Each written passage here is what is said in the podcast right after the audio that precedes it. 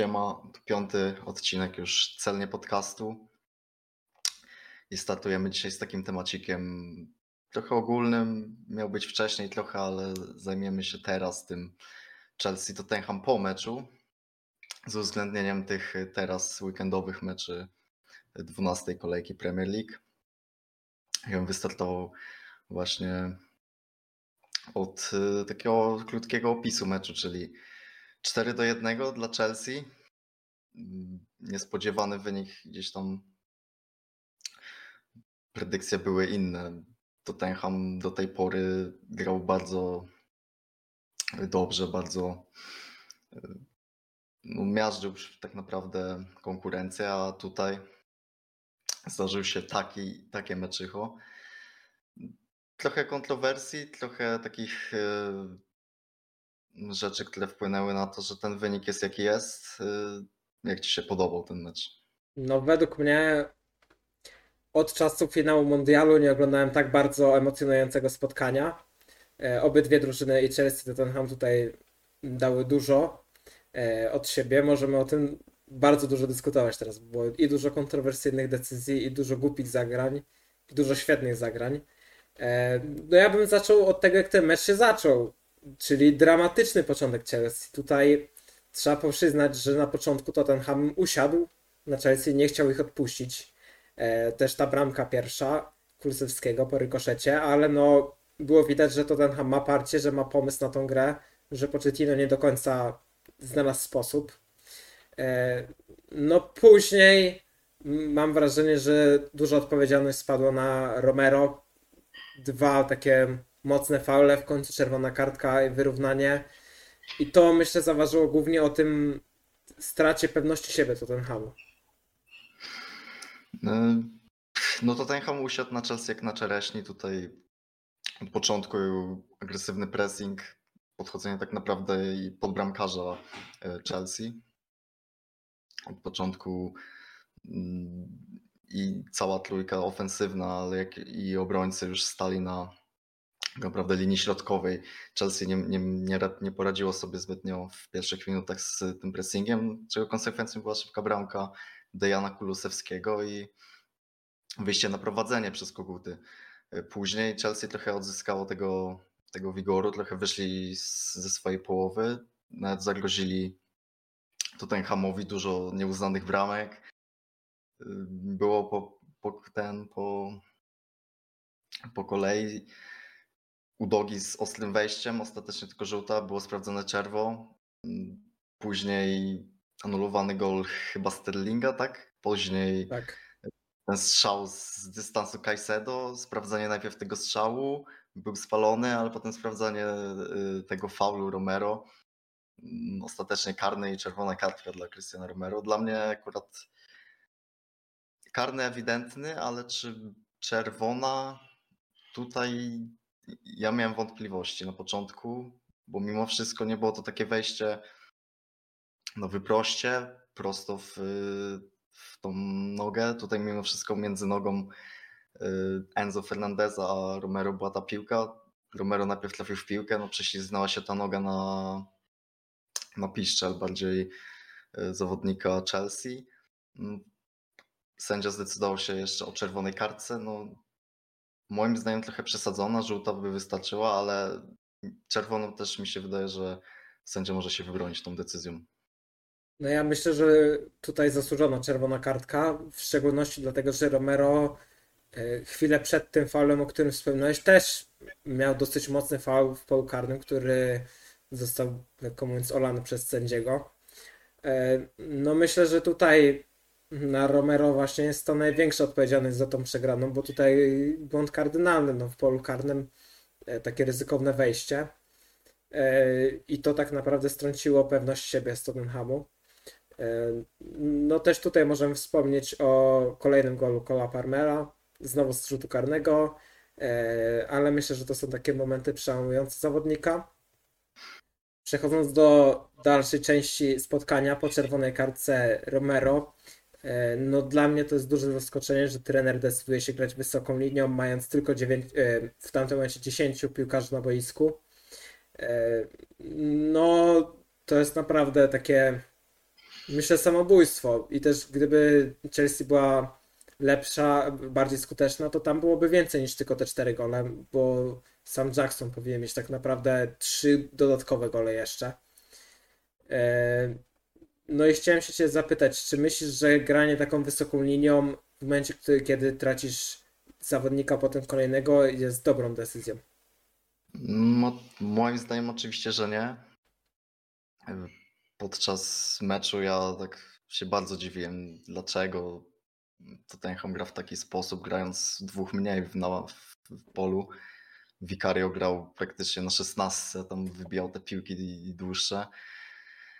A linia obrony Tottenhamu stała na linii środkowej. No, grając w 9 tak naprawdę z przeciwnikiem, który tam wcześniej miał problem z drużynami, które stały niskim blokiem, można było szukać innego rozwiązania właśnie w postaci tego niższego bloku. No ja rozumiem, że Postecoglou z tą swoją taką filozofią gry, sposobem na rozgrywanie meczy jest taki zatwardziały i on będzie tak grał, nawet jak powiedział, że nawet jak będą grać w 5, co jest niemożliwe, bo wtedy jest walkover, ale chodzi o to, że no on nie podłoży swojego stylu gry pod mecz, no co jest trochę niedojrzałe moim zdaniem, bo jeśli chcesz walczyć o najwyższe cele, to taktycznie musisz się dostosować do warunków każdych, a tutaj tak naprawdę jest to trochę lekkomyślne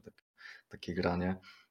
Wiadomo, no, Tottenham miał tutaj sporo sytuacji na nawet wyrównanie. Eric Dyer ze spalonego, później Son miał bardzo dobrą okazję na 2-2 i tak naprawdę jeśli któraś z tych bramek by padła, możliwe, że Chelsea już by nie strzeliło kolejnych bramek. Na szczęście dla Chelsea udało im się w końcu wykorzystać swoje sytuacje. Też chcę zaznaczyć to, że Chelsea grało równie głupio tak naprawdę, bo masz przeciwnika grającego w 9 na linii środkowej i nie potrafisz wykorzystać jednej dłuższej piłki. W końcu no, musiało się zdarzyć tak, że ten worek z rękami się otworzy, ale równie dobrze mogli tam strzelić z 10 bramek, by nie było zaskoczeniem, bo tych okazji było sporo. Nicolas Jackson marnował na potęgę, strzelił hat-tricka. Może go to odblokuje, chociaż po meczu z City powiedzmy, że poprawny mecz. No, podsumowując, mecz niesamowity, jeśli chodzi o emocje, jeśli chodzi o taką różnorodność. Nie był to typowy mecz taki, gdzie pomimo wysokiego wyniku były też inne takie akcje typu 2 czerwone kartki i właśnie ta gra Tottenhamu. Przechodząc jeszcze tak do Nicolasa Jacksona, no tak jak wspominałem, powinien strzelić przynajmniej 6-5 bramek w tym meczu, strzelił 3 i dalej jest w tym ogniu krytyki. I czy myślisz, że ta krytyka na tym zawodniku w ostatnich tygodniach jest zasłużona, czy zasługuje jednak na większe wsparcie od kibiców? No myślę, że na pewno zasługuje na wsparcie, ale tego zawodnika widać te braki jeszcze. To nie jest zawodnik gotowy na taką scenę, na scenę Premier League. Ten mecz z Tottenhamem no może zaliczyć do udanych oczywiście, bo strzelił hat-tricka, aczkolwiek jego zachowanie w niektórych akcjach jest karygodne i no pytanie, czy właśnie jest napastnikiem na takie buty, jakie potrzebuje Chelsea tak naprawdę na ten moment.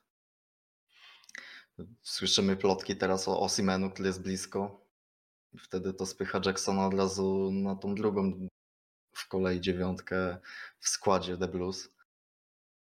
No ja uważam tak. Nicolas Jackson nie jest w tym momencie napastnikiem na takiej jak Chelsea. Ma potencjał. Pokazywał ten potencjał w poprzednich meczach, w tych, które oglądają, naprawdę widać, że on ma depnięcie, ale jeszcze ma problem z myśleniem.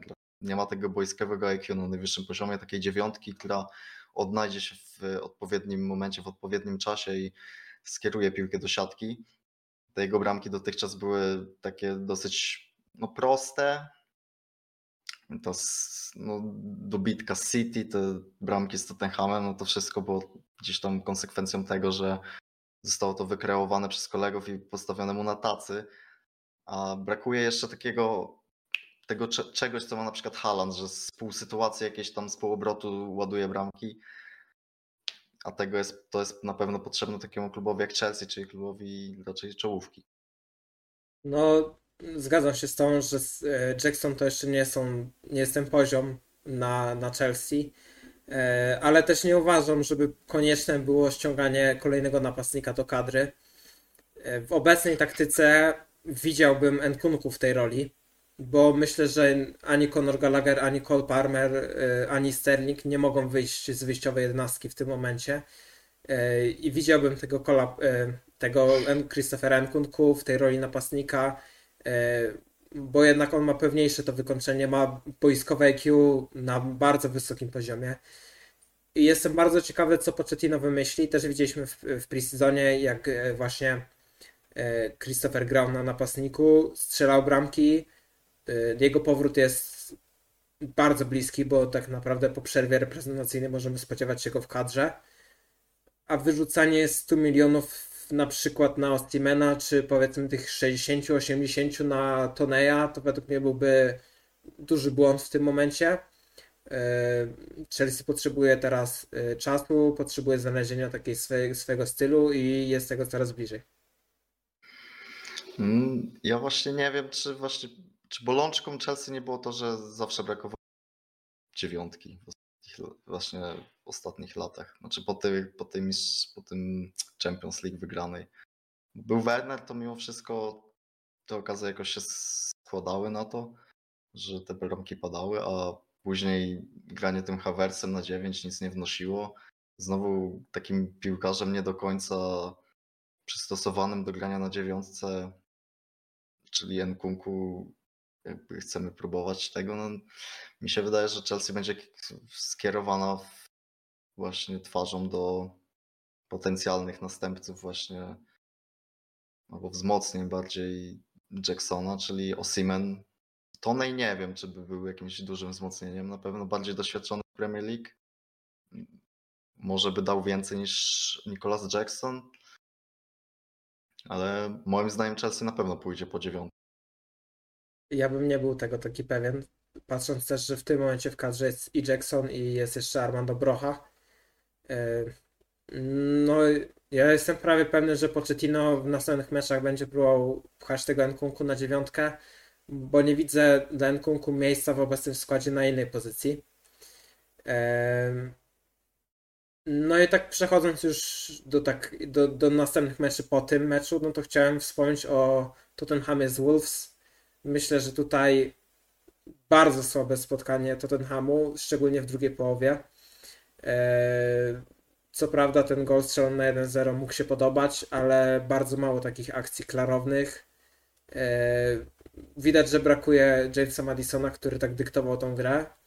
No i w ostateczności zabrakło tej pewności siebie w obronie i strata bramki w doliczonym czasie gry jest no, tragiczna dla Tottenhamu.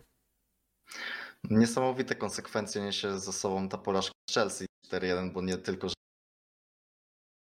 swoje najważniejsze postacie tak naprawdę, James Maddison, tak naprawdę serce drużyny, mózg drużyny, bardziej mózg powiedzmy, który totalnie nadaje rytmu grze. On tak naprawdę zaczyna pressing często zaczyna rozgrywanie. No i w meczu z Wolves tego brakowało.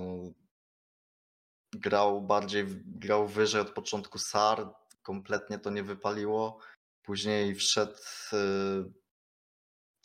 Bentancur, wszedł Lo Celso, obaj też jakoś nie wnieśli tej świeżości. Bentancur może bardziej, Lo Celso tragicznie. No, przechodząc do kolejnych absencji, no nie było Udogiego, nie było Van de Vena, nie było Romero. Tutaj brakowało tak naprawdę jednych z najważniejszych piłkarzy pierwszego składu, którzy przede wszystkim w tym pressingu pracowali bardzo dobrze, wiedzieli kiedy wyjść, kiedy nacisnąć rywala, a środek obrony Emerson Dyer tego nie wiedział do końca, nie był tak skoordynowany z resztą drużyny i przez to Wolves przechodziło ten pressing łatwą ręką po prostu tutaj. Nie było większego problemu. Na początku meczu może był problem. ze świeżymi siłami Tottenham mocniej nacisnął i co przyczyniło się do zdobycia bramki oczywiście przez Briana Johnsona w pierwszych minutach chyba trzeciej. A potem no, jak siły już zeszły, no to ciężko się to oglądało. Przede wszystkim w drugiej połowie, gdzie Wolves miało te okazje. No i ostatecznie w doliczonym dwie bramki i Tottenham musi obejść się smakiem. I ciekawe, co będzie dalej. Na szczęście dla Kogutów tutaj wchodzi przerwa reprezentacyjna. Dużo czasu, wróci Udogie, wróci... Właśnie nie wiem, ile zawieszenia, czy Romero ma większe zawieszenie niż jeden mecz. Van de Ven dopiero w następnym roku wróci w styczniu, tak samo Maddison. No, następny mecz zastąpiłem u siebie, bardzo trudny. No zobaczymy, jak to będzie. W przypadku Tottenhamu ja bym się martwił, ale też nie popadał w jakiś pesymizm zbytni, bo no, nadal są w top 4, 2 punkty za liderem, to wszystko jest w ich rękach. Z Wolves było blisko. W następnych meczach trzeba po prostu poprawić mankamenty, poprawić to, co nie chodziło w meczu z Wilkami. I mi się wydaje, że Tottenham na przykład z Aston Villą luźno może powalczyć. No ja szczerze patrząc na to, w jakiej formie jest Aston Villa i jak dobrze sobie radzą w tym sezonie, to nie widzę szans dla Tottenhamu w tym meczu na więcej niż remis. No tutaj pojawia się też ten problem, że Aston Villa też jest blisko tej czołówki. Są w tym momencie na 5. miejscu, nie tracą dużo tak wcale do lidera. Jeśli dobrze mi się wydaje, dobrze pamiętam, to jak wygrają ten mecz, to wskakują przed Tottenham w tabeli. No i tutaj Unai Emery, trener topowy tak naprawdę, w takim meczu powinien wykorzystać tą szansę, że Tottenham jest osłabiony. No i to jest na pewno rywal wyższej klasy niż Wolves. A tak jak mówimy, z Wolves ta druga połowa była tragiczna w wykonaniu Tottenhamu. No nie wiem, co Ange wymyśli, bo jestem pewny, że nie odpuści grania tym swoim stylem ofensywnym.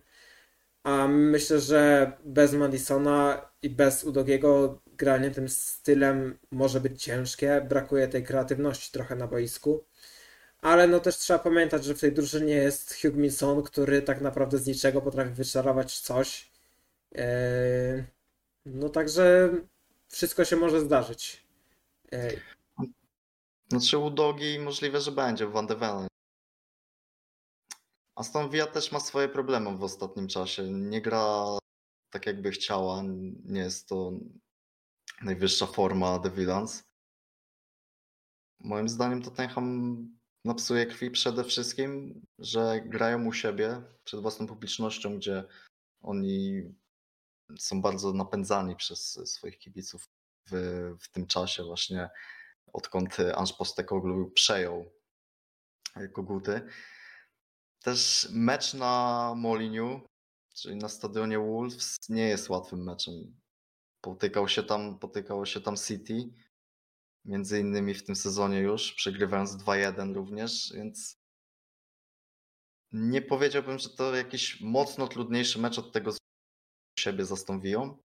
Wiadomo, Aston Villa może lepsza drużyna, ale ostatnimi czasy ten środek pola przede wszystkim Aston Villa nie funkcjonuje zbytnio. Kibice narzekają na Tielemannsa między innymi, który nie funkcjonuje tak jak w Leicester za najlepszych lat. Zaniolo nie gra najwyższych lotów. Douglas Lewis jedynie prezentuje swój solidny poziom. No zobaczymy, to będzie ciekawy mecz przede wszystkim, bo to dwie ekipy z czołówki, tak 4., 5. miejsce w tym momencie Premier League, więc można to nazwać też i hitem kolejki następnej. Ale no nie zgodzę się z tym, że to będzie trudniejszy mecz niż z Wolves. Dobra, myślę, że możemy skończyć już temat Tottenhamu, przejść do Chelsea, wrócić do Chelsea i powiedzieć, że Chelsea pokazała swoją klasę w meczu z City, że tutaj mecz w tym momencie najsilniejszą drużynę na świecie, remis 4-4, walka do ostatniej minuty, udowadnia, że ta drużyna się buduje z meczu na mecz, ta mentalność jest lepsza. i że myślę, że Pochettino jest odpowiednią osobą na odpowiednim miejscu. No ta drużyna zyskuje tlenu, zyskuje takiego powera, który był potrzebny przede wszystkim tym młodym chłopakom, którzy na pewno byli i zasmuceni pewnie i trochę zdemotywowani. Ale te dwa mecze właśnie Tottenham, to zwycięstwo wysokie i to ten remis u siebie z City no napawa optymizmem i trochę stawia Chelsea w świetle takim, że mogą uderzać luźno w europejskie puchary, bo czemu nie? Jeśli mogą wygrywać z czołówką, zdobywać tam punkty, to spokojnie. Jeszcze to nie jest stracony sezon. A co do meczu samego, no Chelsea pokazała na pewno to, że walczy do końca, że ofensywnie jest groźna. Jedyne czym mogą się martwić to tym, że wpuszczają 4 bramki, bo sporo tych bramek było losowych. Takich, że rykoszet, potem niepokrycie z polu karnym. Defensywnie jeszcze tam jest sporo do poprawy na pewno. Nie do końca funkcjonuje przede wszystkim druga linia z pierwszą i pomocnicy. Często mnie na przykład denerwował Enzo Fernandez w tym meczu. Zostawiał zawodników trochę za sobą.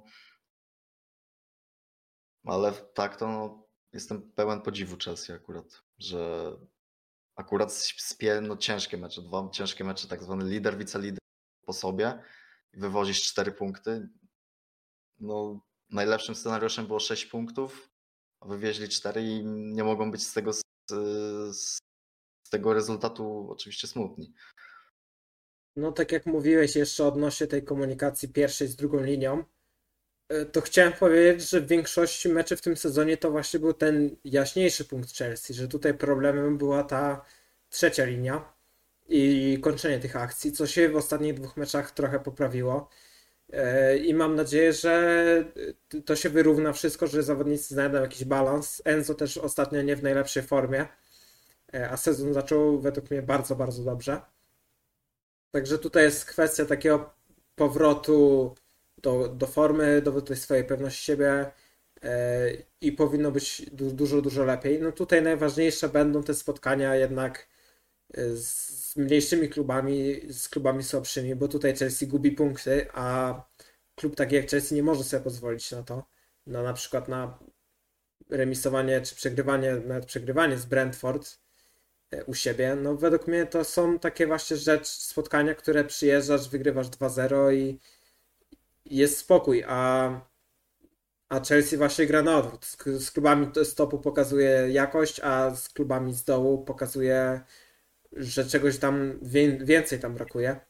No tutaj też no mam nadzieję, że to powrót zaufania, powrót pewności siebie Nicolasa Jacksona pomoże. Może też Armando Brocha wróci, będzie grał trochę więcej. Jeszcze tak wspominając zawodników Chelsea, ja chciałem wyróżnić jednego zawodnika. Jest nim Raheem Sterling, według mnie kapitalny mecz z City.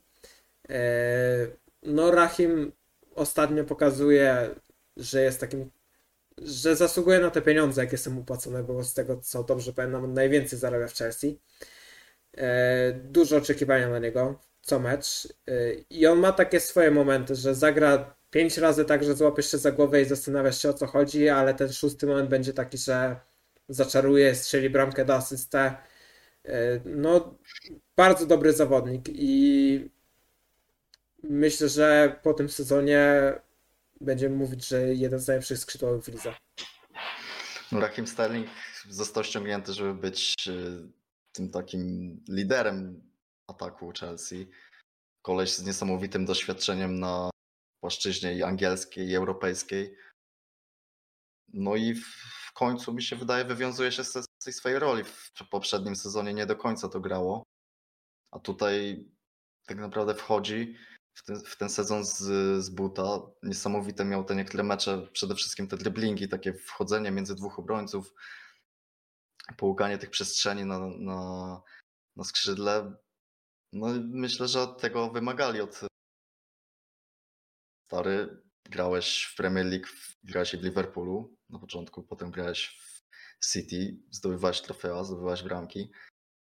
ściągamy cię, żebyś z tymi młodymi chłopakami tutaj stworzył naprawdę ciekawy atak i w tym sezonie mi się wydaje, że to widać. W niektórych meczach może irytować, no bo to jest taki... On bazuje na tym, że on próbuje często skrzydłowy, który wchodzi w dribbling. Sterling jest jednym z lepszych skrzydłowych na świecie. W ostatnim czasie tych dribblingów miał mniej udanych oczywiście, ale w meczu z City na przykład tutaj robił niesamowity wiatr na flankach. Defensorzy City mieli ogromne problemy, żeby poradzić sobie z Rahimem. Przede wszystkim w takich momentach przejściowych, gdzie szła kontra od drużyny Chelsea, trzeba było wracać. Nawet tak szybki obrońca jak Kyle Walker czasami miał problem. Więc Sterling nie miał ten występ. Zgadzam się. I myślę, że możemy zakończyć ten temat, chyba że jeszcze... Ja bym jeszcze odwołał się do jednej postaci, która zasługuje, wykonała sporo brudnej roboty w tym meczu z City. To jest Conor Gallagher. Bo wykonał sporo takiej roboty po prostu przeszkadzania przeciwnikowi. To ile on się nacharował w defensywie, w pressingu, no zasługuje na to, żeby o tym wspomnieć, żeby po prostu zauważyć to, co daje Conor Gallagher w środku pomocy. Bo możesz mieć kreatywnych piłkarzy jak Enzo, jak Caicedo, ale musisz też mieć takiego, który nosi całą drużynę na barach tak naprawdę w kwestii intensywności, wnoszenia tej intensywności, i Gallagher świetnie wnosi to do drużyny Chelsea. Bym go porównał trochę do Gaviego, który w Barcelonie tak biega dużo. No i Gallagher w meczu z City naprawdę się nabiegał. No i za to naprawdę szapoba. Nie, trzeba przyznać, że Conor Gallagher w tym sezonie w każdym meczu jest, myślę, najbardziej pracującym piłkarzem na boisku.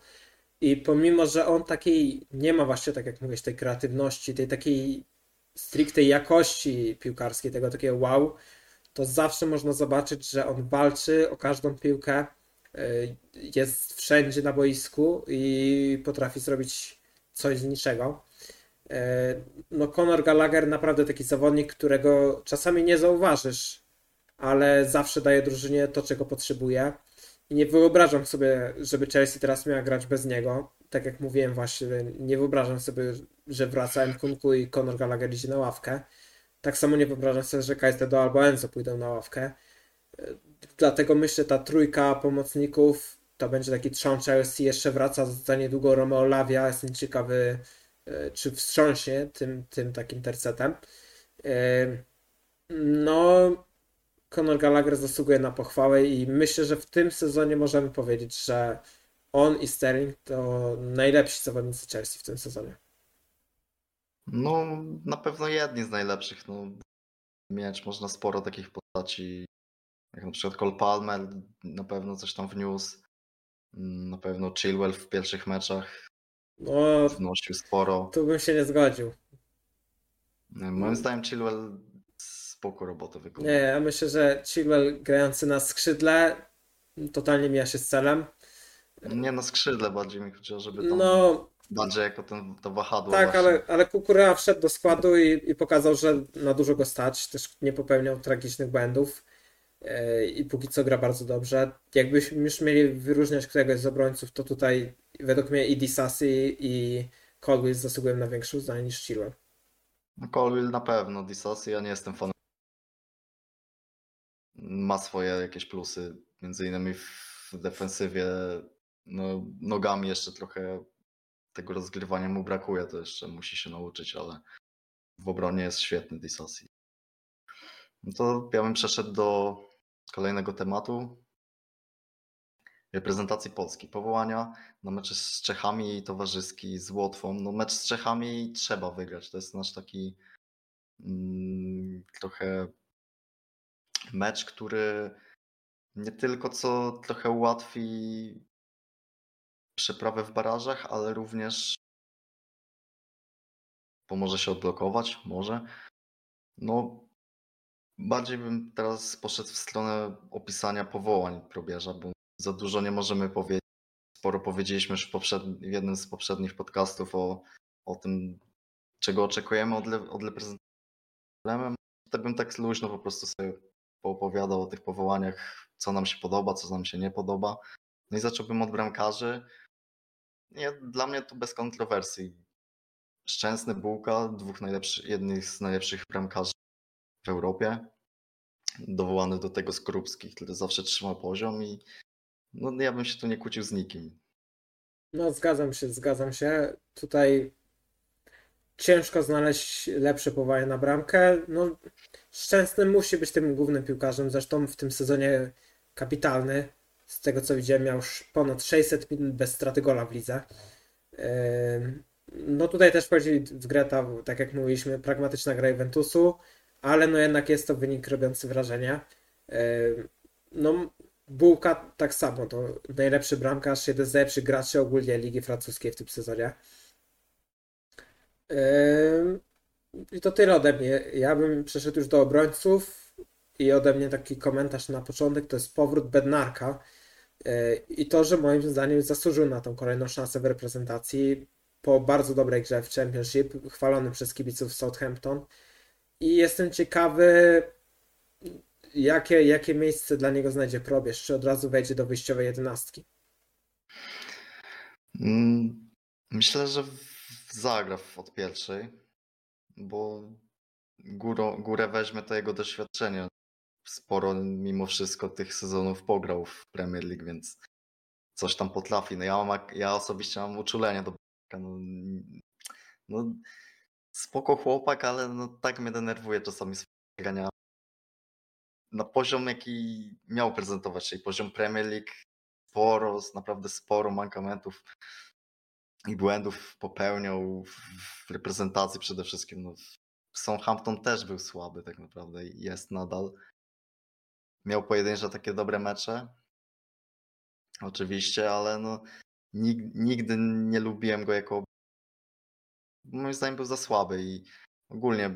Jego powołanie jest po prostu konsekwencją tego, że my nie mamy po prostu środkowych obrońców. To trzeba powiedzieć. Od czasów Glika w Monako, czyli no gościa, który był ścianą tak naprawdę, niesamowity obrońca, ostatni dobry polski defensor, stoper. No teraz mamy taką posuchę na tej pozycji. Mamy Bednarka, jest powołany Bochniewicz, co mnie cieszy, bo Bochniewicz notuje nawet niezłe występy w Holandii. Do tego jest Kiwior, który, już wcześniej mówiłem, rozgrywasz tą piłkę, ale musisz coś dać w obronie. No i Patryk Peda, czyli taki żołnierz probierza. Dodatkowo Wieteska jeszcze, tak. No ja bym określił to zestawienie jako pół dobrego środkowego obrońcy. No, nie wiem jak gdzieś, ale... Zgadzam się. Też tutaj to przywołanie tego Glika. W Polsce naprawdę nie ma środkowych obrońców i to jest taka nasza bolączka, bo gdybyśmy mieli bardziej ogarnięty właśnie środek obrony, to dużo lepiej by funkcjonowała ta reprezentacja od razu. No zgadzam się, też graliśmy na 3 środkowych obrońców aż, co tak nie do końca zawsze dobrze wygląda. Też ten Bereszyński na półprawym obrońcy, tak? Dobrze pamiętam? Ostatnio Kędziora grał. Kędziora, tak. Ja już swoje na Kędziorę powiedziałem i znowu jest powołanie. Nie rozumiem tego powołania, denerwuje mnie. Ale ja zaufam trenerowi. Też wspominanie o tym Kamilu Gliku, to było ile? 6 lat temu, kiedy on był w swojej najlepszej formie? Tak, było dawno, ale to zobaczmy, jaki jest okres czasu. 6 lat temu ostatni dobry środkowy obrońca. Powiedzmy jeszcze tak. Wcześniej może jeszcze Glik tam coś dawał, tak? Powiedzmy od 3 lat gdzieś tam się narzeka na tego Glika. Mhm. Ale mimo wszystko coś tam dawał tej reprezentacji. Był większy spokój z nim w obronie takim niż bez niego. A teraz bez niego kompletnie. Nie mówię, żeby go powoływać, bo moim zdaniem nie ma sensu teraz. W ogóle. Bo to jest mimo wszystko już piłkarz trochę ma lat na karku i wątpię, żeby dawał radę przede wszystkim fizycznie. W reprezentacji, w ekstraklasie tak sobie poczyna średnio, a co dopiero na poziomie reprezentacyjnym. No brakuje tych obrońców. No ja liczyłem właśnie, postanowił sobie wziąć lub nie wziąć, no nie wiemy jaka jest prawda, ale ostatecznie jest zawieszony za doping, więc no nic nie poradzimy. No na ten moment ja liczę na Bochniewicza najbardziej, bo to jest obrońca, który odkąd ja pamiętam, jego meczy w Holandii nie oglądam oczywiście, ale to był taki obrońca, który miał sens w swojej grze. Nie tylko dobrze rozprowadzał piłkę, ale również dobrze bronił. Jakbym miał stawiać środek obrony na mecz z Czechami, Kiwior Bochniewicz to najlepsza opcja, ale wyjdzie Kiwior Bednarek. No najprawdopodobniej tak. A na półprawym pewnie będzie półprawy i pewnie wyjdzie jeszcze Kędziora. Tak obstawiam. Jeszcze tak się zastanawiałem, jak mówiłeś o środkowych obrońcach z Polski. Przyszedł mi jeszcze jedno nazwisko do głowy, jest to Michał Pazdan i pamiętne Euro. Za tamtych czasów nie baliśmy się o stratę bramek. Myślę, nawet tutaj z Portugalią świetny mecz tych zawodników. Tamtego czasu już jest średnio. W szczególności Bednarek na Mistrzostwach Świata w 2018, tak? Tragicznie zagrał. Bednarek, mnóstwo takich można meczy tam gdzieś mu wyciągnąć. Nie pamiętam dobrego meczu Bednarka, tak powiem. Miał tam parę takich, że nie popełnił błędu, ale miał dużo można wymieniać takich meczów, że naprawdę ciężko się oglądało Bednarka. Nie wiem, a co do Pazdana, właśnie tego brakuje tej reprezentacji. Takiego środkowego obrońcy gdzieś tam z ligi. Bierzesz kogoś z ekstraklasy, takiego z jajem, który wchodzi do reprezentacji i daje, nie to, że on musi jakoś grać w piłkę właśnie, ale jest obrońcą przede wszystkim i potrafi bronić, który będzie gdzieś tam ubezpieczał tego Kiwiora, który w obronie poczyna sobie trochę gorzej. I właśnie taki Pazdan był wtedy na tamten czas idealny po prostu. Koleś, który wkładał głowę tam, gdzie niektórzy boją się włożyć nogę. A w tym momencie wszyscy nasi środkowi obrońcy są tacy nijacy, mam wrażenie. Brakuje takiego trochę. Nie powiedziałbym, że Kiwior jest nijakim obrońcą, bo przejawia taki charakter, ale w obronie zdecydowanie dużo mu brakuje. Bo możesz bronić się tym rozgrywaniem, ale musisz pokazywać w obronie przede wszystkim. Z dalszych powołań, to tak. Jest Wdowik z Jagiellonii, czyli pewnie taki backup tego lewego wahadła, podejrzewam. Puchacz jeszcze jest, tak? Dobrze pamiętam? Tak, Puchacz został powołany za Kasza. Puchacz na to właśnie lewe wahadło. Jest też Nikola Zalewski. Mi się wydaje, że właśnie tym nominalnym pierwszym lewym wahadłowym będzie właśnie Nikola Zalewski w takim zestawieniu, a konsekwencją tego, że Mati Kasz jest niepowołany ze względu na lekki uraz, to prawą flankę zajmie niesamowity na poprzednim zgrupowaniu Przemek Frankowski, czyli go po prostu przesuniemy na jego pozycję, czyli na tą prawą flankę. Podoba mi się takie rozwiązanie, ale nie chcę się powtarzać, ale wracamy z powrotem do środka obrony i w momencie, kiedy mamy Frankowskiego i Zalewskiego w wyjściowym składzie, to oczekujemy więcej od tych środkowych obrońców, że będą lepsi w tej defensywie i boję się, że tego może zabraknąć. Ale liczę tutaj na Przemka Frankowskiego, liczę, że pokaże się z dobrej strony, tak jak ostatnio i że z tej swojej prawej strony będzie jeszcze lepszy. Myślę, że trzech środkowych obrońców powinno właśnie spokojnie sobie poradzić. Po to grasz właśnie dwa takie ofensywne wahadła, żeby bardziej skupić się na tych atakach, a ten tył zabezpieczyć tymi trzema obrońcami, którzy muszą przede wszystkim bronić, tak jak mówiłem. A jak będzie, zobaczymy. Ja akurat jestem fanem tego rozwiązania tych wahadeł, bo zawsze graliśmy klasycznymi skrzydłowymi za na przykład Paulo Souzy, grał jakiś Jóźwiek z Płachetą na przykład, to nigdy nie wychodziło. My nie mamy skrzydłowych, a Zalewski i Frankowski, oni nie są niby skrzydłowymi, ale też nie są bocznymi obrońcami i to są właśnie idealni wahadłowi, którzy mają prędkość, mają jakiś dorzut, mają jakieś pokrętło w nodze, nie boją się wejść w pojedynek i mi się podoba to zestawienie wahadeł. No to myślę, że możemy przejść do linii pomocy i oddaję Ci głos, bo wiem, że masz powołania przed sobą. No to na początku z tych oficjalnych powołań wypada Benedyczak i Czek. Wpada Karol Struski i Łęgowski z Pogoni.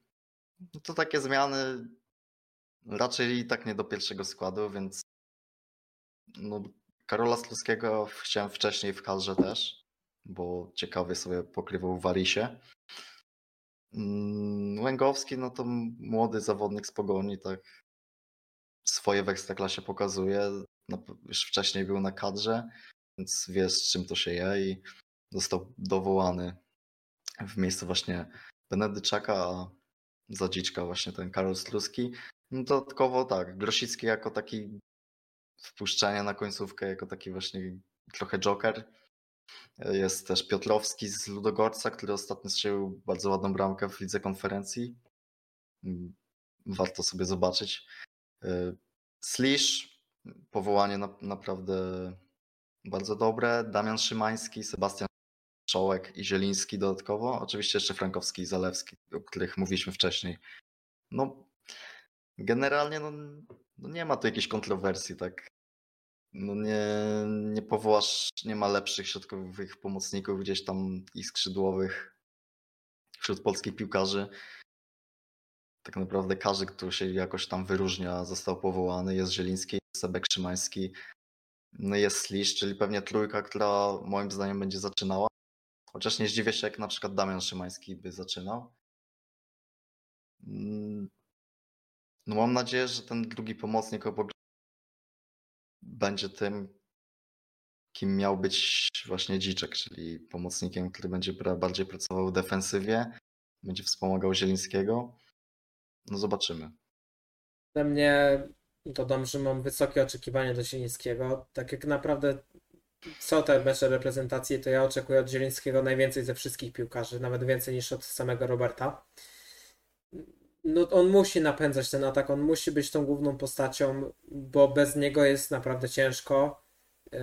Tego kreatywność jest niezastąpiona w kadrze i on musi być tym zawodnikiem, który bierze na siebie odpowiedzialność kreowania akcji. No a tą drugą odpowiedzialność spada zawsze. Myślę, że większość kibiców będzie miała na niego numer jeden, nie? Robert Lewandowski. I chciałem się ciebie zapytać, w tym meczu z Czechami, czego oczekujesz od lewego? Co byś chciał zobaczyć na boisku ze strony Lewandowskiego? Szczerze, to ciężko powiedzieć po tych ostatnich momentach, jakby ostatnich miesiącach Lewandowskiego. Bo ciężko mi jest wskazać atuty pomundialowego Lewandowskiego. A to, czego bym wymagał, no to oczywiście tego, co robił kiedyś najlepiej, czyli no zagrania na ścianę i pokazywania się do piłek w polu karnym, tak. No, to jest jego robota, strzelanie bramek. Żeby nie schodził zbytnio do rozegrania Szymańskiemu i Zielińskiemu w rozgrywaniu, bo to mu nie wychodzi i w kadrze, i w Barcelonie przede wszystkim. No po prostu niech robi swoje, tak. W poprzednim meczu Barcelony zalawesz 2 bramki. Pierwsza bramka jak padła, no to, że robił swoje, był w polu karnym i dostał rzutkę. Po prostu stój w polu karnym, schodź do piłki, czasami zagraj na ścianę, ale naprawdę proszę cię, nie przeszkadzaj w graniu w piłkę przede wszystkim. No ja też. Jeszcze powiem o tych napastnikach dwóch dodatkowych, czyli Adam Buksa i Karol Świderski. No i ja chciałem właśnie wspomnieć też o nich i powiedzieć, że ja chciałbym zobaczyć grę z 2 napastnikami, bo wiem, że w momencie, w którym Lewandowski jest tym samym napastnikiem w kadrze, to skupia główną uwagę obrońców i według mnie w takich momentach właśnie ten drugi napastnik, tak jak był Milik, tak jak ostatnio jest Świderski, no oni mogą się pokazać w tej przestrzeni uwolnionej przez niego i dołożyć nogę w odpowiednim momencie. No nie wiem, jak tutaj zdoła wszystkich tych graczy pomieścić w jednej 11 probierz, ale no bardzo chciałbym zobaczyć czy Świderskiego, czy Buksa, którzy w ostatnim, no Świderski na ostatniej kadrze bardzo dobrze, Buksa w klubie sobie radzi bardzo dobrze i też patrząc na tą formę Lewandowskiego, to liczyłbym że wyjdzie ktoś obok niego? No, wątpię w ustawienie z dwoma napastnikami, chociaż teraz mi podsunąłeś taki pomysł, taki dodatkowy właśnie ustawienia reprezentacji, połowę 4-4-2 jak zanował i zagranie czegoś takiego jak lewa obrona Kiwior, w środku Bednarek, powiedzmy ten Bochniewicz, tak? Prawa obrona Kędziora, lewy ten taki skrzydłowy, trochę niżej właśnie Zalewski, prawy Frankowski, w środku Zieliński ze Sliszem i wyżej Lewandowski, Buksa albo Świderski. Jest to jakaś opcja, ale no nie sądzę. Mi się też zagramy na jednego napastnika i zagramy z Szymańskim, Zielińskim, Sliszem po prostu w środku. I no ja bym tak stawiał. No to jakbym miał stawiać, to też tak bym postawił, że taki skład wyjdzie, ale no myślę, że tutaj właśnie jest problem tego, że nie ma za bardzo kto wykończyć tej akcji poza Lewandowskim. No tu trzeba też liczyć właśnie na Szymańskiego i na Zielińskiego, że pokażą się z dobrej strony i że poza tą swoją kreatywnością ustawią się dobrze i będą mogli oddać strzał z dystansu. Chociaż nie, czekaj, bo źle policzyłem. Nie, no możemy wyjść wtedy z dwoma napastnikami, tak czy nie? No masz trójkę w obronie, dwa wahadło to jest 5, trzech pomocy to jest już 8, 9 z bramkarzem, no to może wyjść jeszcze dwóch napastników. No właśnie, tak. To na pewno wyjdziemy, to na pewno. Napastnikiem. Czyli Lewandowski na tym wysuniętym napastniku i na cofniętym raczej Świderski, myślę. Tak też. Ja się zwiesiłem trochę, ale to wyjdziemy dwoma. No i zobaczymy, jak to będzie. Według mnie w tych dwóch meczach muszą być dwie wygrane. Nawet w tym towarzyskim myślę, że nie możemy tego potraktować jak towarzyski, bo ta drużyna mentalnie jest tak do tyłu, że takie mecze trzeba wygrywać, żeby się przemóc, żeby uwierzyć z powrotem w moc kadry. I po tym zgrupowaniu, jeśli wyjdziemy z przegraną z Czechami, remisem w meczu towarzyskim, to Probierz powinien już tutaj mieć to odnotowane, bo na poprzednim zgrupowaniu go tak potraktowaliśmy łagodnie, ale tutaj już ma trochę więcej tego czasu, ma bardzo ważne mecze i po prostu Probierz musi tutaj mieć taki pomysł, który zadziała. Ważne, nieważne mecze tutaj bardziej. Przede wszystkim Probierz musi ich zmotywować. Ma teraz więcej czasu trochę. Będzie miał szansę tam przeprowadzić parę tych jednostek treningowych, obeznać się z kadrą. Gdzieś tam może atuty chłopaków bardziej się przyjrzeć temu, jak to ustawić. No i przede wszystkim znaleźć sposób, jak odblokować te głowy trochę, nie? Żeby przy wyjściu na boisko nie było nóg z waty kosmetycznej, tylko po prostu nogi elastyczne, gotowe do gry i przede wszystkim głowa, nie? Głowa, która nie będzie myślała o tym, żeby nie popełnić błędu, a głowa zrobić następny ruch, nie? No i tutaj też myślę, jeśli o tym mówimy, o tej mentalności, to jednak ta odpowiedzialność też spada na Lewandowskiego. Trzeba przyznać, to jest największy polski piłkarz w historii. Gra w tej kadrze dalej, mimo że czasami może się wydać, że nie chce. Jest kapitanem i oczekuję od niego takiego właśnie pokazywania chłopakom na boisku, że można zagrać lepiej. Mi się wydaje, że już to się nie stanie generalnie, że Lewandowski będzie jakąś taką ważną postacią w tej reprezentacji. Bo mi się wydaje, że 2024, jeśli się nie dostanę na Euro, on skończy karierę reprezentacyjną, mi się kompletnie odetnie. Ja straciłem wiarę trochę w Lewandowskiego, że on w tej reprezentacji da coś tej reprezentacji. Ale przy odejściu, bo moim zdaniem to problem reprezentacji stał jakby przy odejściu Piszczka, Błaszczykowskiego, gdzieś tam tego starej gwardii. Lewandowski w tamtym czasie moim zdaniem nie był takim liderem. I to jest właśnie jego problem. Ale mi się wydaje, że nie będzie już liderem. Ale trzeba przyznać, że jak nie Lewandowski, to kto? Nie ma nikogo innego. Zieliński, nie ma. Zieliński nie ma takiego charakteru, pomimo że też ma ten staż w kadrze długi. Wojciech Szczęsny wprost mówi, że kończy karierę po Euro. No... Dlatego moje oczekiwania do Lewandowskiego się nie zmieniają, mimo że myślę, że tak jak mówisz, no on nie będzie tym liderem. Że on tam przyjeżdża bardziej, żeby to odbębnić, to liczę na to, że coś będzie chciał więcej pokazać. Znaczy też nie chcę, żeby to odbębnić, nie chcę też zarzucać Lewandowskiemu braku zaangażowania w kadrę, ale no te ostatnie lata pokazują to, że Lewandowski nie jest tej kadrze jakoś bardzo potrzebny, pomimo swojego statusu. No bez niego graliśmy parę meczy i też dało się grać, więc no, ja osobiście z lewym czy bez nie ma wielkiej różnicy, jeśli chodzi właśnie o nie grę, ale taki mental. No grę, no oczywiście no, taki napastnik gdzieś tam jakąś tą jakość wniesie, ale no to czy właśnie widać widać kapitana, nie widać kapitana, bardziej tego kapitana nie widać zazwyczaj. No to jest największy taki gdzieś tam minus, gdzieś tam no, wytykany Lewandowskiemu, tak. Ja bym przeszedł, może nie wiem, czy masz coś jeszcze do tego. No ja jeszcze tylko jedną rzecz chciałem do tych powołań dodać, że nie ma w nich Arkadiusza Milika.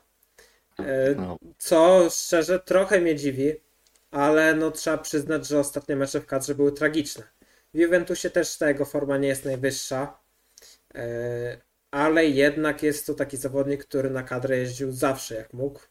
Kontuzjowany nie jest, powołany nie jest, gra dla tak naprawdę największego klubu we Włoszech historycznie. I mnie to trochę dziwi, że go nie ma, ale jestem w stanie zrozumieć decyzję probierza i to, że Milik po prostu się nie odnajduje w kadrze w ostatnich miesiącach. No ja bym powiedział, że największym klubem historycznie to Milan będzie. No można dyskutować, można dyskutować o tym. Ja bym powiedział, że to jest słuszna decyzja probierza, bo u Świderskiego i u Buksy zawsze na kadrze ja na przykład widziałem takie zaangażowanie, chęć gry, a Milik wprowadza taką niejakość, mam wrażenie. Też taki człapak trochę czasami. I no może po prostu to jest taki znak dla Arka, że stary, odstawiamy cię, musisz, no, powołam cię następnym razem, ale następnym razem musisz pokazać właśnie to zaangażowanie w kadrę i no ja to tak interpretuję. Dobra, to ode mnie to wszystko i myślę, że możemy przejść do następnego tematu. Jakim jest spożywanie alkoholu na kadrze U16, tak? Czy U20? Nie pamiętam. U17, przepraszam, tak. U17. Od siebie zacznę, że to jest skandal, że według mnie takie zdarzenia nie powinny mieć miejsca, chociaż jestem tego święcie przekonany, że takie wydarzenia mają dużo częściej miejsce, tylko to się do mediów nie przebija. I pewnie nie tylko w Polsce, ale też na świecie.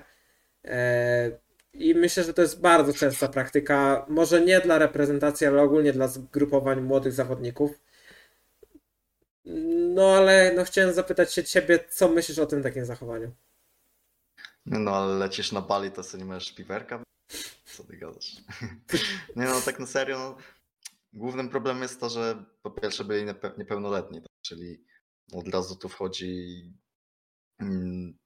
ta kwestia taka bardziej moralna, z drugiej strony jedziesz reprezentujesz swój kraj na mistrzostwach świata, tak? No i odstawiasz taką akcję, trochę krzywe, nie? Ja sobie próbowałem tak trochę wcielić się w nich i co oni sobie myśleli, szczerze. W momencie jakby, że wpadli na pomysł, że sobie wypiją piwo gdzieś tam, czy tam coś wypiją. No, nie można zapominać, że oni mają 16 lat. No oni tak, nie są dorośli, nie podejmują decyzji na takim poziomie i głupie pomysły wpadają. No, dziwi mnie się, że nikt tego nie zatrzymał. No ale chłopacy dostali za swoje, zostali wydaleni z kadry, to jest słuszna decyzja.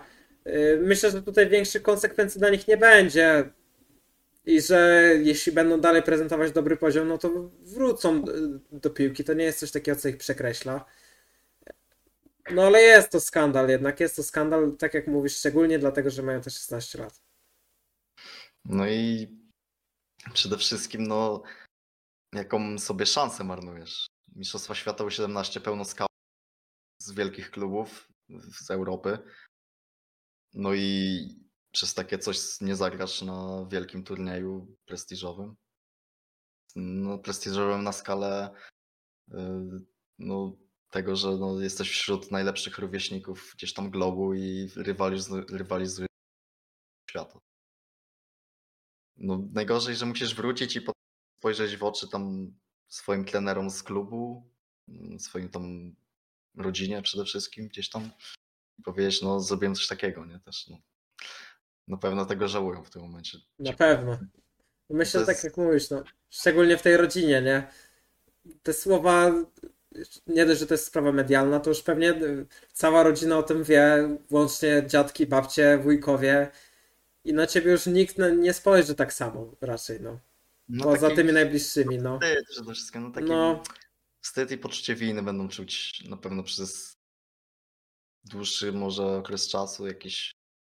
No zobaczymy, no tam ja tam czytałem, że właśnie ten z Krakowi, jeden chłopak dostał jakąś karę i w wolontariacie będzie przez cały rok pracował dodatkowo, a reszta to było dwóch chłopaków ten z ŁKS-u, tak informacyjnie czysto.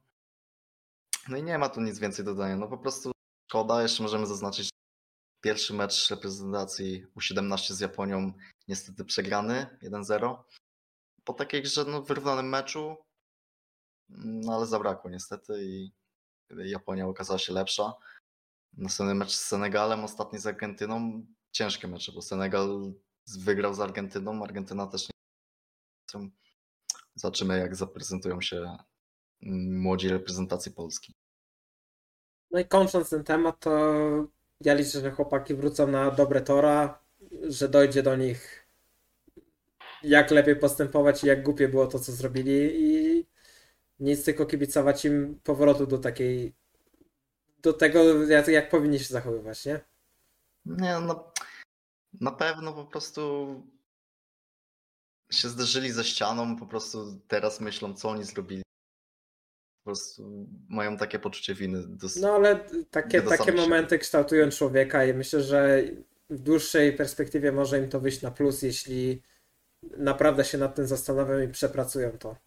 No tak, no może wiesz, w przyszłości się podobny błąd nie powtórzy, a w przyszłości będzie to bardziej kosztowne, jak trzymał się takiego rygoru treningowego, omijając takie właśnie skandale, imprezy i tego typu rzeczy. No jako piłkarz musisz mimo wszystko nie tylko pilnować tego, żeby być dobrze przygotowanym fizycznie, ale tego PR-u też często no, chcesz utrzymywać jak najlepszy, żeby o tobie nie gadali za dużo o rzeczach, które dzieją się poza boiskiem. Tak? I akurat mam na sobie koszulkę Balotelliego, to niedobry przykład daje, ale jak o tobie mówią, czy dobrze, czy źle, to czasami nawet wpływa na plus, jak cokolwiek o tobie mówią. Ale no w tym przypadku myślę, że to na plus nie zadziała. No, raczej z piłkarzem, jeśli dużo mówią o piłkarzu, o rzeczach negatywnych poza boiskiem oczywiście, no to się źle świadczy.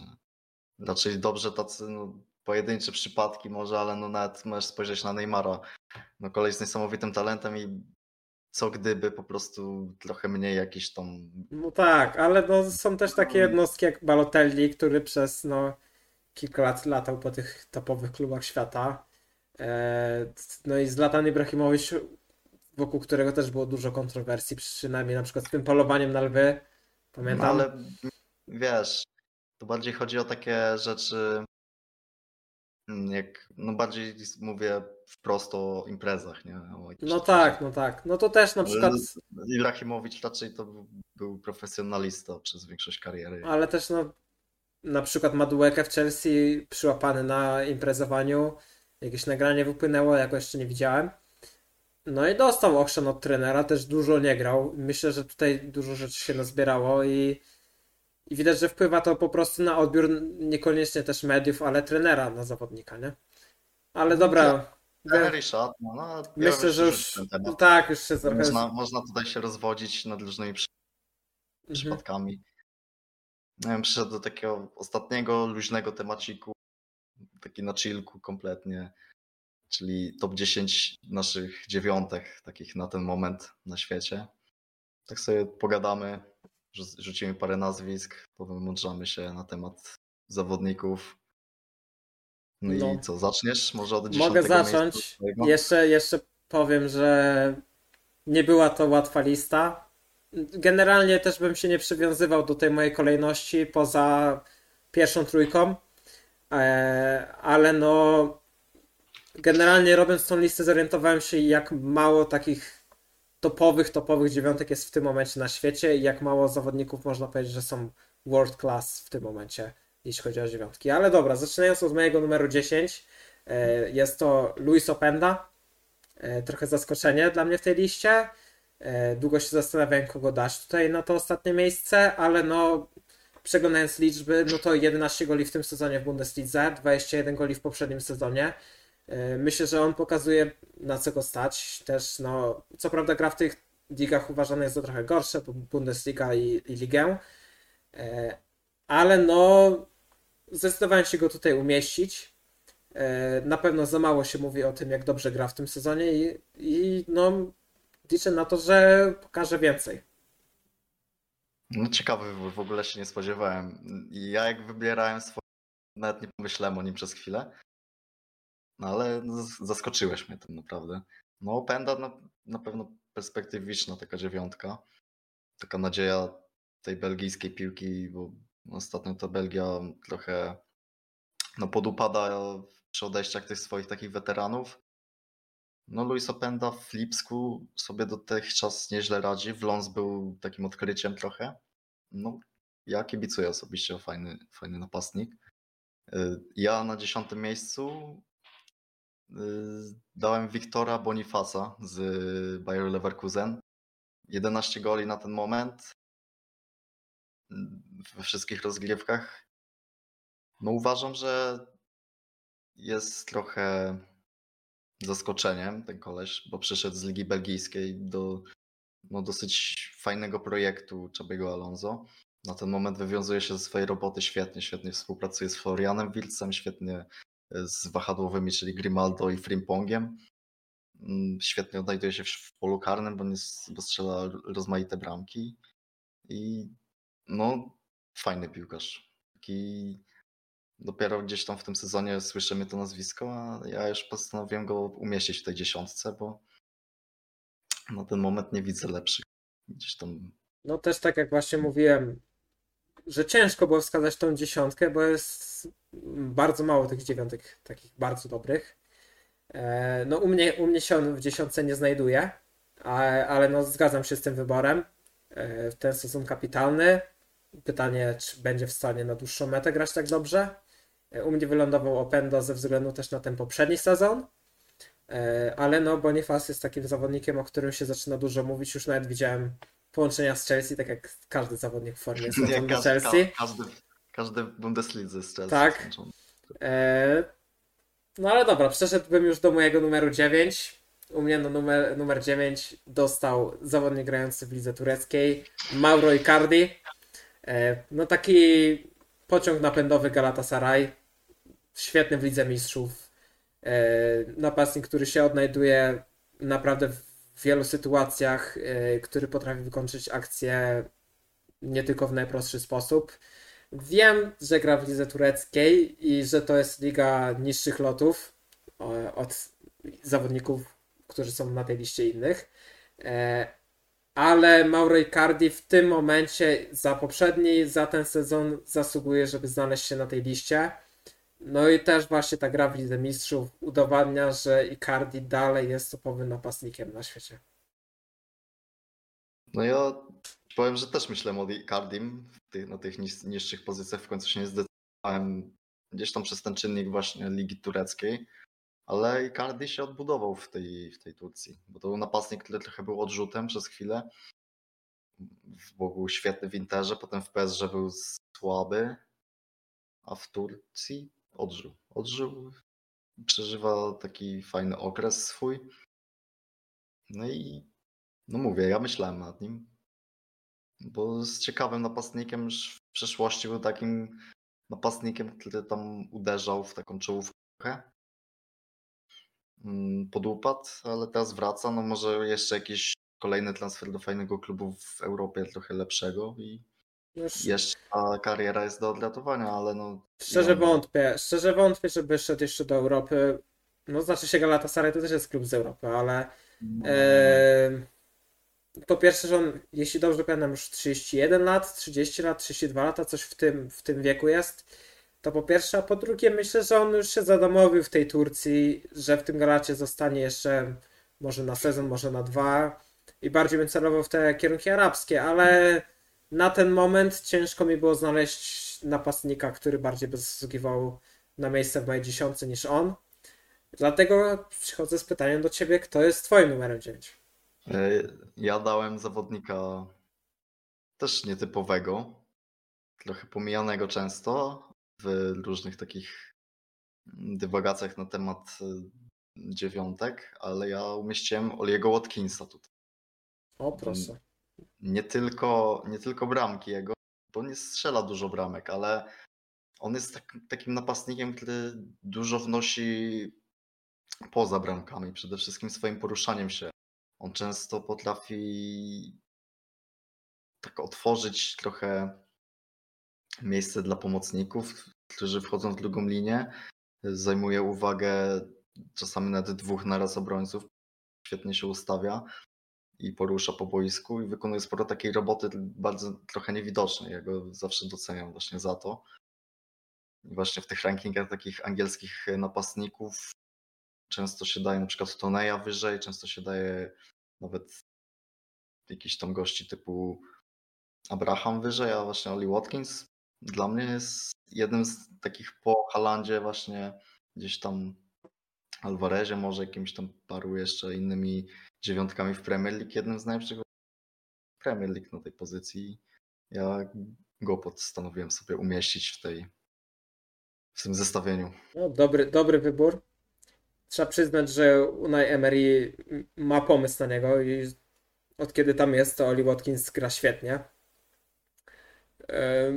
No, na pewno jest takim ważnym czynnikiem dla ofensywy Aston Villa, o ile nie najważniejszym.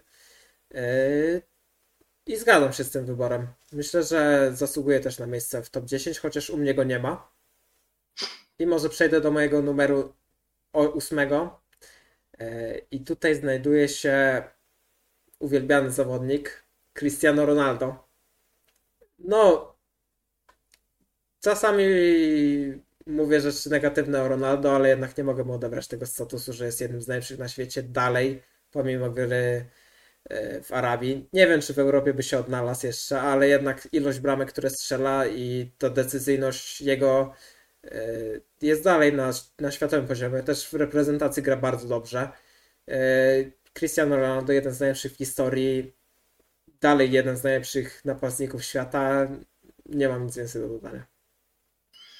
No, ciekawy wybór. Też myślałem właśnie nad Cristiano.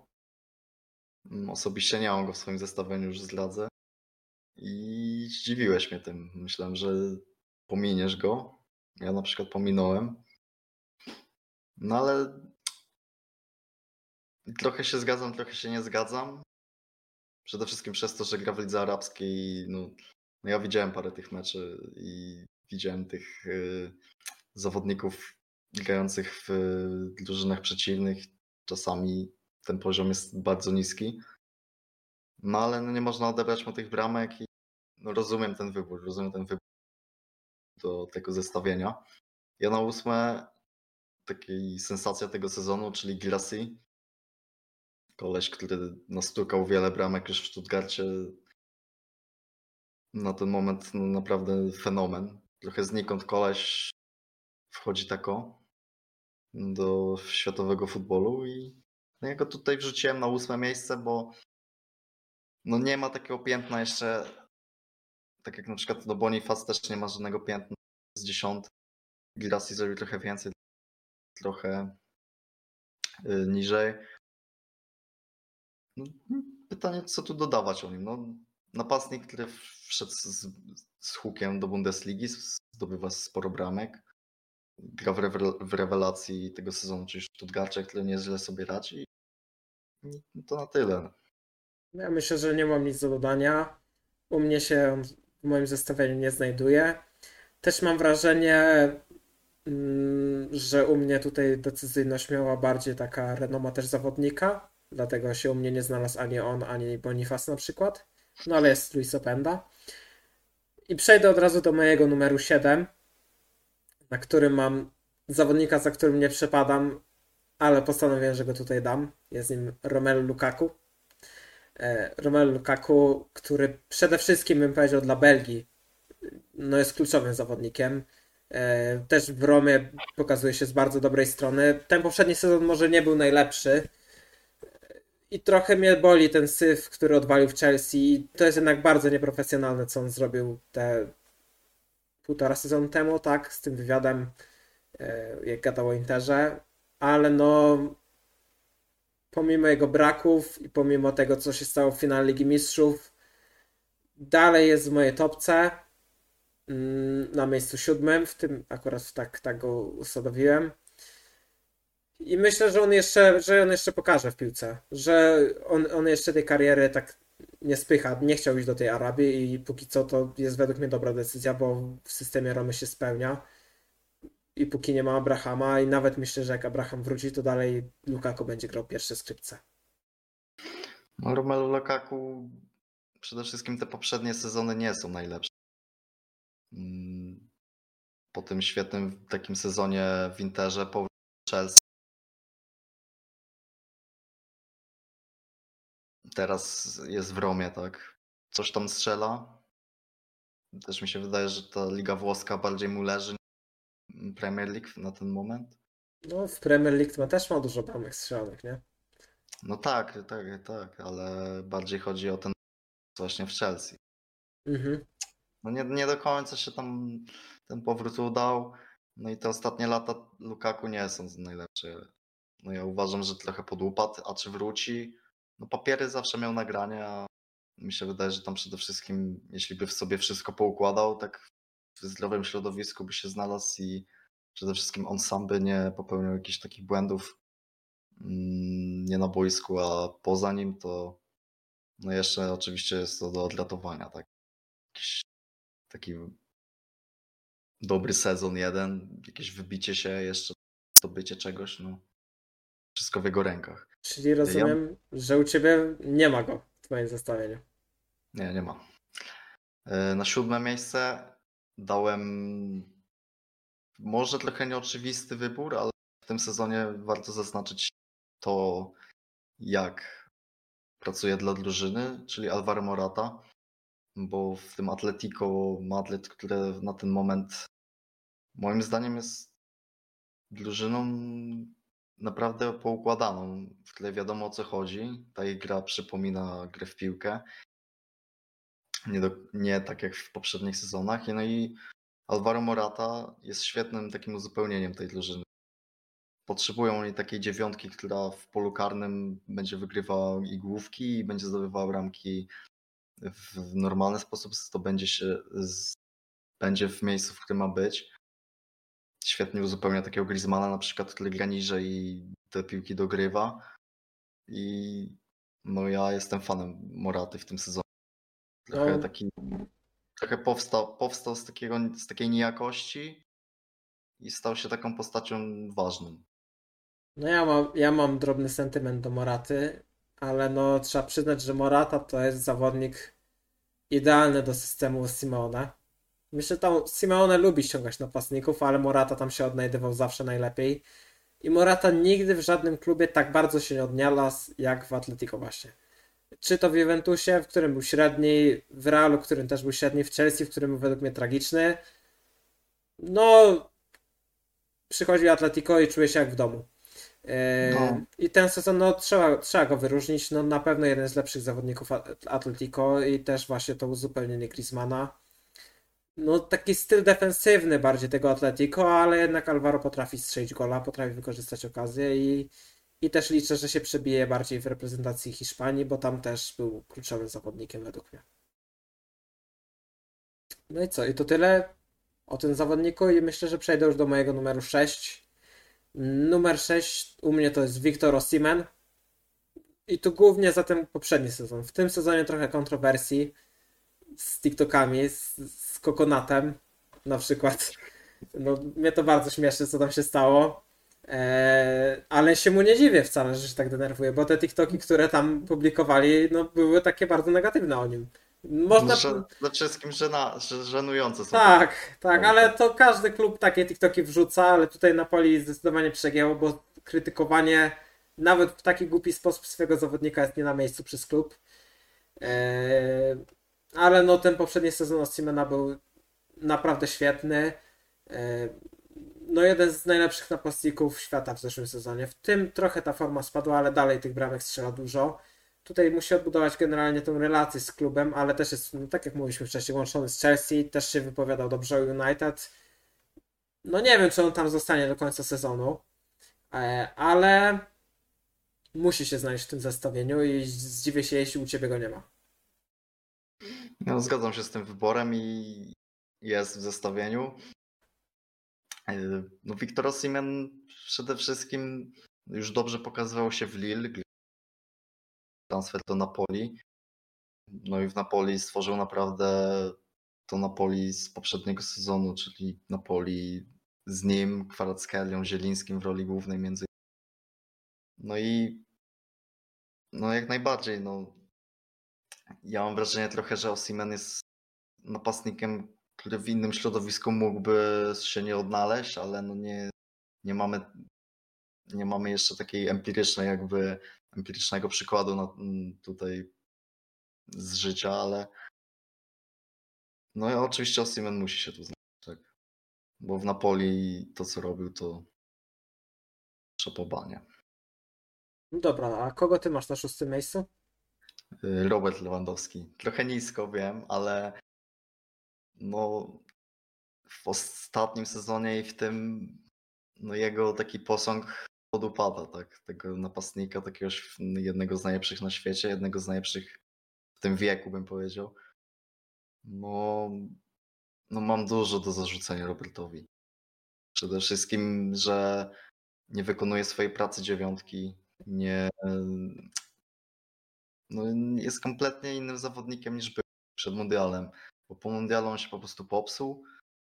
Na ten moment on nie dość, że nie gra w piłkę, też tam różne takie rzeczy pozaboiskowe, tam właśnie w tej kadrze, te premie tam w kadrze ostatnio, to nieprzybicie piątki z Jamalem, chociaż uważam, że to jest takie rozdmuchane przez media, jak to media po prostu, że nie ma tam jakiejś tam większej złośliwości ze strony Roberta w stosunku do Jamala, ale no, wokół Roberta stworzyła się taka aura po prostu, że jest trochę zły, taki jest takim wirus w drużynie i no dlatego jest nisko przede wszystkim przez to, co się dzieje wokół niego i przez to, co prezentuje na boisku. No, u mnie Lewandowski też się znajduje w moim zestawieniu. Od siebie dodam, że tak, jesteśmy krytyczni, w ostatnich czasach wszyscy są krytyczni do Lewandowskiego, ale nie można mu zarzucić, że ma swoje momenty, tak jak miał w tym ostatnim meczu. Tak naprawdę w pojedynkę wygrał go Barcelonie. No więc on dalej jest tym topowym napastnikiem i pomimo, że chcielibyśmy, żeby był tak samo topowym jak Haaland czy Kane, no to nie jest, no. Trzeba przyznać, że już w tym momencie odjeżdża mu ta czołówka. U mnie znajduje się trochę wyżej niż u Ciebie, bo już powiem na miejscu 4. No pomimo tego spadku formy on musi się znajdować tutaj, bo tak jak mówiliśmy, no nie ma za dużo takich napastników, którzy mogliby go wygryźć z tej 10, ale no też oczekuję od niego więcej. I mam jeszcze odnośnie Lewandowskiego jedno pytanie do Ciebie. Czy myślisz, że Victor Roque, jeśli przyjdzie w styczniu, a tak się mówi, czy jest szansa, że przez tę połowę sezonu wygryzie Lewandowskiego z wyjściowej 11? Nie ma szans. Victor Roque jeszcze będzie bieżącym graczem młodym, przychodzącym do Europy. Ta Liga Brazylijska mimo wszystko nie jest na takim poziomie intensywności przede wszystkim jak Europa. Będzie się musiał sporo nauczyć tej fizyczności, przede wszystkim nabrać takich zachowań specyficznych dla dziewiątki w Europie, czyli gdzieś tam rozpychania się, rozbijania o tych i sporo będzie jeszcze przed nim nauki i Lewandowski trochę będzie pełnił nauczyciela rolę, moim zdaniem. I no, nie ma szans, że wygryzie Roberta. Tym bardziej, że Robert ma status gwiazdy w Barcelonie. Tak? Jego nazwisko mimo wszystko się będzie zawsze klikać. I no musi grać Robert. Jeszcze co do Roberta, no to oczywiście rzeczą, której nie pokona jest wiek. To już jest zawodnik urodzony w latach 80. Koleś, który sporo już pograł. No wiadomo, można podawać przykłady tam gości typu Modlić, tego Silva, ale niektórych ten wiek dobija szybciej. No mi się wydaje, że Robert Lewandowski się starzeje po prostu już. Ale on i tak już jak na swój wiek to dalej gra bardzo dobrze. No, jest wielu zawodników, którzy jak są młodsi to odpowiadają, tak jak na przykład Hazard, nie? Ostatnio. Po prostu grał od wieku 18 lat na 100% wszystkie mecze i musiał w końcu paść. Lewandowski no dba tutaj o siebie i mimo, że już ma tak 36 lat, tak? To dalej 35. To dalej jest topem, jeśli chodzi o swój wiek. No i myślę, że to wszystko o Lewandowskim. Ja przejdę do swojego numeru 5. Mój numer 5 to Julian Alvarez. Głównie myślę tutaj przez mundial, kapitalny mundial. Zawodnik, który ma i wykończenie, i szybkość, i tak potrafi się dopasować do tego, co trener od niego chce, bo też widzimy go w innej roli w Manchesterze City w tym momencie. Nie do końca to jest gdzieś taka dziewiątka, ale no Julian Alvarez to jest taki napastnik z prawdziwego zdarzenia i myślę, że jakby dostawał więcej szans, to strzelałby jeszcze więcej goli i ta jego pewność siebie jest na bardzo wysokim poziomie i no jest właśnie jednym z tych topowych napastników, który wciąż ma tą przestrzeń do bycia takim jednym z najlepszych napastników świata, ale jeszcze mu trochę do tego brakuje. No, u Juliana Alvareza przede wszystkim głównym atutem jest ta różnorodność, on potrafi się dopasować do każdej drużyny. U Guardioli gra takiego, ja bym to nazwał takim paziem Haalanda. Trochę, nie? On tam sporo piłek dogrywa do Haalanda, ale też dużo piłek dostaje od Haalanda, gdy Haaland dostaje na ścianę. No ciężko w City jego rolę tak określić, on trochę pełni rolę takiej dziesiątki.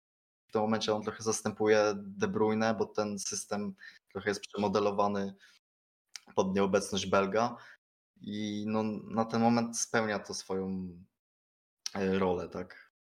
To, co ma robić Alvarez, to robi, czyli i asystuje, i strzela, i haruje w tej ofensywie. No Alvarez ja go trochę porównuję do Kuna Aguero, troszkę inny napastnik mimo wszystko. Można go takim Rigenem trochę nazwać.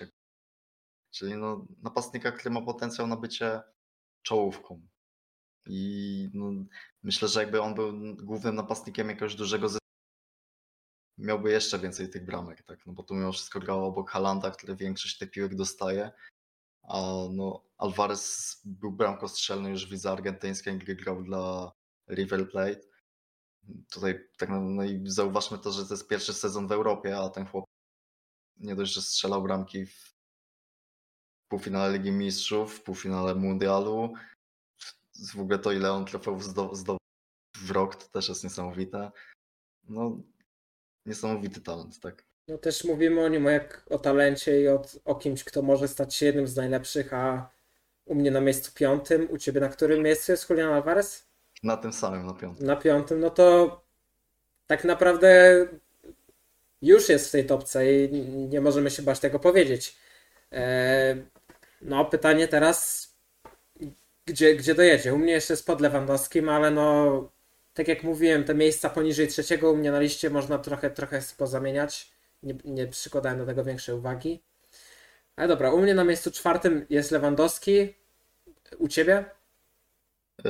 Osimhen. Okej, to Osimhen u Ciebie wyżej, już o nim rozmawialiśmy. To przechodzimy do top 3 i tutaj już się domyślam, że na tym miejscu trzecim mamy tą samą postać, jest to Lautaro Martinez. Tak, Lautaro. Lautaro Martinez, no niesamowity zawodnik. No doszedł, wygrał mundial w zeszłym sezonie, tak? Był w finale Ligi Mistrzów, strzelił 21 goli w sezonie ligowym i miał 7 asyst do tego. W tym sezonie ma już 21 goli. No to jest napastnik światowej klasy. On tam ma dosłownie wszystko, czego dziewiątka potrzebuje. Jest i szybki, i ma teraz to odegranie, bo też współpracował świetnie z Lukaku, jak grali razem. Wykończenie akcji na wysokim poziomie, chociaż to na mundialu tego czasami brakowało. Ale jeśli patrzymy stricte na Ligę Włoską, no to w tym momencie chyba najlepszy zawodnik Ligi Włoskiej generalnie. No i no świetny napastnik. Też mówi, że chce zostać w Interze, nie szykuje się, żeby miał stamtąd odchodzić i taka sztandarowa postać tej Ligi Włoskiej. No to, co trzeba przede wszystkim oddać Martinezowi, to to, jak po udanym, bo wygrał, ale nieudanym indywidualnym się odbudował. Tak? No, wiele krytyki spadało na Lautaro, między innymi po meczu z Australią, gdzie Messi mu wykładał patelnię, a on ładował nad bramką. Tak? A po mundialu to kompletnie inny zawodnik był w Interze. Koleś robił niesamowite rzeczy. No i do tego momentu on trzyma ten poziom. No i zabawia kibiców Interu. I no, można śmiało powiedzieć, że to jest jeden z najlepszych dziewiątek na świecie i nie zdziwię się, jak niedługo pójdzie do takiego top klubu walczącego o Ligę Mistrzów, chociaż no Inter był w finale, tak, ale no to nie był, Inter nie walczy co sezon o Ligę Mistrzów, więc można to nazwać takim wyskokiem, tak. No, ja jestem ogromnym fanem Lautaro Martineza i no, będę śledził nadal jego poczynania. No dobra, a jeśli mówimy o właśnie takim top klubie, do którego mogę przejść, to w jakim klubie byś go widział? Bo ja się tak zastanawiam, patrząc na kluby z topu, które potrzebują napastnika w tym momencie. No mamy Manchester United, ale tutaj wątpię w ten transfer. I zresztą Manchester United według mnie nie jest klubem z topu. Mamy Chelsea, które w tym momencie jest w gorszej pozycji i wątpię, żeby Lautaro chciał odchodzić z Interu do Chelsea. No co jest jeszcze? Liverpool? Ale... Ja bym powiedział, że Lautaro właśnie albo pasuje do takiego Liverpoolu, albo Real Madryt. No Real Madryt to myślę by było takie no idealne miejsce dla Lautaro, nie? Ale no ciekawy jestem co ten Real wymyśli, czy będą dalej pchać się po tego Mbappé, czy może wpadną właśnie na pomysł ściągnięcia kogoś takiego jak Lautaro czy Julian Alvarez, jeśli się nie uda znowu z Mbappé. No dobra. No, zobaczymy. No i myślę, przechodzimy teraz do top 2. Tutaj już wiem, że jesteśmy lekko podzieleni. U mnie na drugim miejscu Erling Haaland. No myślę, że tutaj nie jest dużo do powiedzenia. Wykończenie najlepsze na świecie, bo wykończenie akcji, bardziej niż wykończenie akcji, znalezienie się w odpowiednim miejscu w odpowiednim czasie. Żaden inny napastnik nie ma tego instynktu, tego ciągu na bramkę, jaki ma Erling Haaland. Fizycznie top, prędkość do tego dokłada, umie strzelić z główki, umie strzelić lewą, prawą nogą. No i tutaj to przejście do City to był strzał w dziesiątkę. Odnalazł się tam znakomicie, tak naprawdę grając w najlepszej drużynie na świecie. Bez niego ta drużyna stała się jeszcze lepsza. No i pobity rekord ligi. No tutaj myślę, że zaraz się zaczniemy kłócić o to, kto powinien być pierwszy w tym zestawieniu. Ale przekazuję Ci głos, żebyś się wypowiedział o Haalandzie. No ja Haalanda dałem na pierwsze miejsce. Tutaj no, trochę pogadamy o tym, ale no ja dałem Haalanda na pierwsze miejsce przede wszystkim za ten wpływ jeszcze w poprzednim sezonie i za to, co no, z czego ma słynąć dziewiątka, czyli po prostu z bycia goleadorem, tak. No Haaland w tamtym sezonie, no maszyna do strzelania bramek, nikt nie podskoczył. W tym sezonie trochę gorzej, ale no nie strzela, bo strzela cały czas. No Haaland jest typowym fizolem, który przepchnie każdego obrońcę, wygra każdą pozycję i no jest machiną, tak? Machiną do zdobywania bramek, do znajdowania się w miejscu, w którym ma się znaleźć. No i to, no już zdradzę, że to go jakby różni od Kane'a, bo ja dałem Kane'a na drugim miejscu. Kane jest lepszym piłkarzem od Haalanda, ale nie jest Haalanda, o tak powiem. No jest zależne, w jaki sposób definiujemy właśnie tutaj ten ranking. Ja trochę poszedłem w inną stronę niż ty. U mnie Harry Kane na pierwszym miejscu, dlatego że po pierwsze w poprzednim sezonie, gdyby nie Harry Kane, to Spurs walczyliby tak naprawdę, byliby w dolnej połówce ligi, według mnie. Możliwe, no możliwe. Ten poprzedni sezon bez Kane'a byłby niemożliwy w ogóle, żeby zajść w tą górną połówkę według mnie, bo tam i obrona była tragiczna i w ataku no niższa forma Sona w zeszłym sezonie.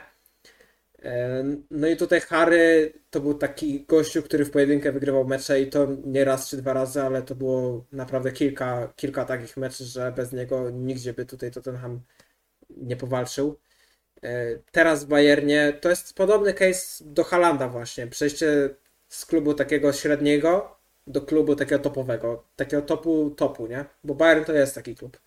I tutaj to odblokowanie się, te 17 goli w pierwszych meczach, tak?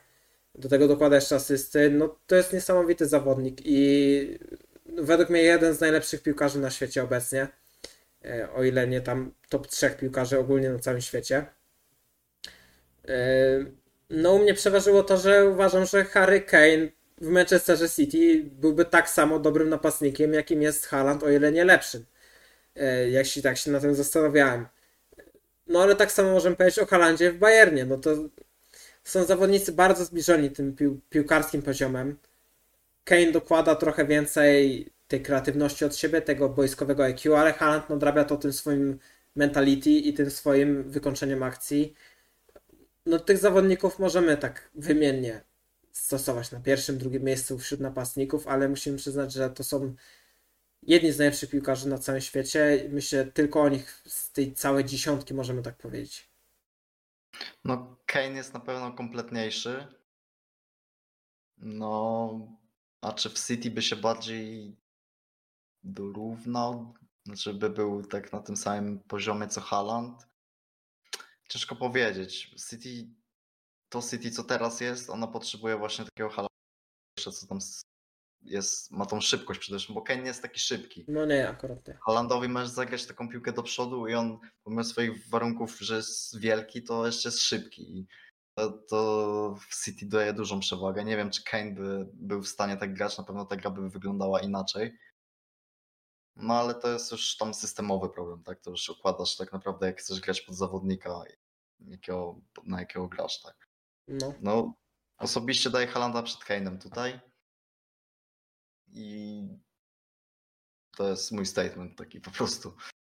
No dobra, to myślę, że już na dzisiaj to wszystko. Jeszcze tak podsumowując to nasze top 10, to jestem zaskoczony, że tak naprawdę pierwszych 4 piłkarzy mieliśmy obydwoje innych. I to pokazuje właśnie, jaki taki dysonans jest na tej pozycji, jak tak bardzo brakuje tych 9 stopu, bo tak naprawdę mówiąc o takich world class napastnikach, tu mamy tak naprawdę tylko 3 w tym momencie, według mnie. No 3, no od 3 do 5 bym powiedział. No jeszcze tego Juliana Alvareza można i Osimena lekko pod to podpiąć, ale zdecydowanie tutaj brakuje. Jeszcze z takich nazwisk, nad którymi się ja zastanawiałem, to można by wyróżnić Jonathana Davida za poprzedni sezon, ale w tym sezonie to bardzo średnio. Nie wiem, czy jest ktoś jeszcze taki. Właśnie tutaj jest ten problem, że ci zawodnicy grają w wielu stylu. Brałem pod uwagę Vlachowicza, ale odrzuciłem go dosyć szybko. No ten poprzedni sezon średni Vlachowicza. Tak, brałem nawet Giroud brałem pod uwagę. Mhm. No bo tam Giroud jest jak wino oczywiście, gdzieś tam możesz go zawsze... To jest napastnik, który zawsze coś tam wnosi. Brałem pod uwagę również Nuneza z Liverpoolu. No jakby poprawił skuteczność, to na pewno by się znalazł w tej 10, bo jestem fanem Nuneza. Jak Nicolas Jackson. No ale moim zdaniem Nunez tam więcej daje. Więcej daje, tak. Rzeczy. I tak dalej idąc, to ciężko. No jeszcze masz tam jakieś Kulumuani, Gonszala, ale to są zawodnicy, którzy mimo wszystko tam brakuje im. No, pominęliśmy takich gości jak Mbappé trochę, bo no nie nazwiemy Mbappé dziewiątką. Pominęliśmy też pewnie, kto tam by jeszcze tak pasował. No ktoś na pewno, ale no... No nawet Messiego, teoretycznie Messi gra tam w środku, ale no to nie jest dziewiątka, nie? To właśnie... Skupialiśmy się tak. Po prostu na czysto dziewiątkowych piłkarzach. No jedynym takim wyjątkiem tutaj ten Julian Alvarez, który gra trochę w innej roli, ale to jest dziewiątka, nie? No ja bym właśnie zakończył ten podcast na tym akcencie. Do zobaczenia w następnych odcinkach.